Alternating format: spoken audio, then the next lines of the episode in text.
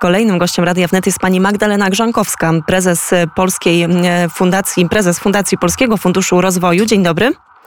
Dzień dobry, witam serdecznie.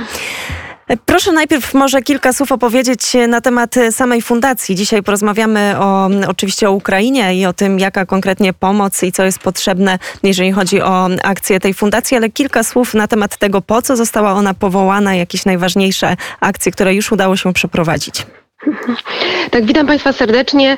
Nasza fundacja istnieje od trzech lat. Została powołana przez Polski Fundusz Rozwoju po to, by realizować e, społeczną działalność e, przez ten fundusz. E, I głównymi naszymi zadaniami jest i, i było od początku edukacja, to znaczy po pierwsze nowe, nowoczesna edukacja technologiczna, a po drugie E, wypełnianie luk e, w tej edukacji tam, gdzie one istnieją, czyli docieranie do osób zagrożonych wykluczeniem edukacyjnym.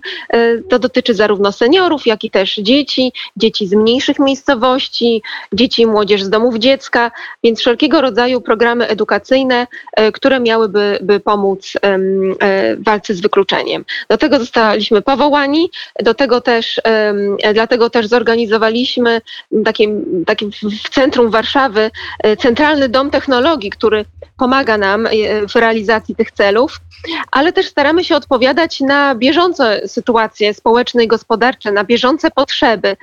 I stąd między innymi, tak jak pomagaliśmy już od pierwszych dni epidemii, pomagaliśmy walczyć z epidemią, wspierając szpitale i, i inne miejsca, e, które były na froncie te, tej, tej naszej wojny o zdrowie. Tak od pierwszych dni zaczęliśmy, od pierwszych dni wojny na Ukrainie pomagamy Ukrainie i uchodźcom.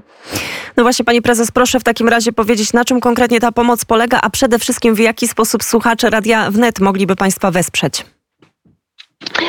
E, tak, działamy na kilku frontach. To znaczy, po pierwsze, organizujemy zbiórki e, takich specjalistycznych rzeczy, e, które przekazujemy przy współpracy z oddziałem lubelskim e, Polskiego Czerwonego Krzyża, przekazujemy bezpośrednio na Ukrainę, na, na front tak naprawdę walki. E, organizujemy zbiórkę finansową e, i rzeczową. I, i, I, to są takie bardzo specjalistyczne rzeczy, jak leki, środki, środki opatrunkowe, apteczki, Y, zakupiliśmy też namioty. Udało nam się w ogóle zebrać 60 tysięcy, które my jako fundacja y, podwoiliśmy, czyli 120 tysięcy wydaliśmy na, na taki y, specjalistyczny sprzęt. Kupiliśmy też namioty, kamizelki, namioty medyczne, wszystko też oznakowane Czerwonym Krzyżem, by, by po prostu mm, no, mieć większe poczucie bezpieczeństwa, chociaż jak wiemy róż, różnie to bywa z pomocą humanitarną na Ukrainie. Także to była taka nasza pierwsza akcja, którą ciągle kontynuujemy.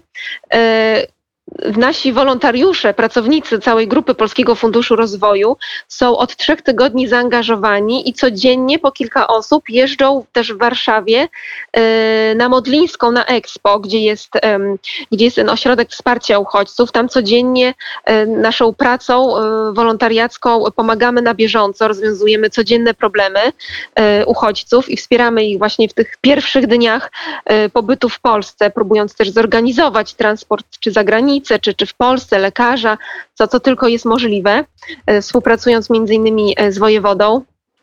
A przede wszystkim e, od, od dwóch tygodni pracujemy nad takim no, naszym obecnie największym projektem, to znaczy udostępniamy 360 w, w, pierwszym etapie 360 mieszkań.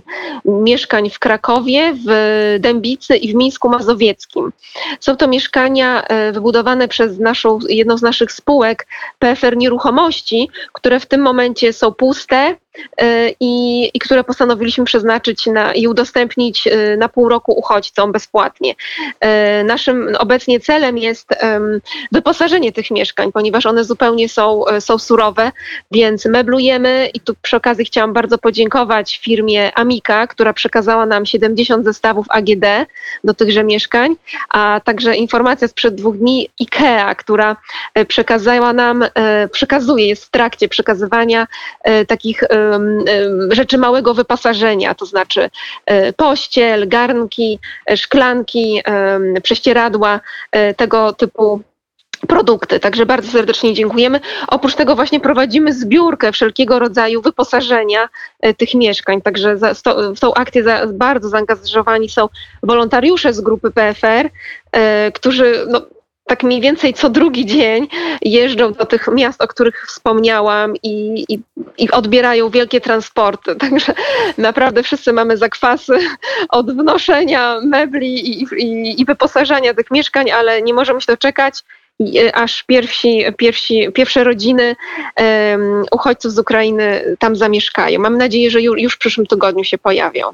I my również mamy taką nadzieję. To tylko jeszcze podsumowując, ja dodam, że ta lista potrzebnych rzeczy jest codziennie aktualizowana i mogą ją Państwo znaleźć na Facebooku. Ja wytłumaczę e, po kolei, jak można to zrobić w wyszukiwarce. Wystarczy wpisać hasło Modlińska bądź hasło Expo. Przed chwilą to zrobiłam i wtedy na pierwszym miejscu wyskakuje z flagą ukraińską.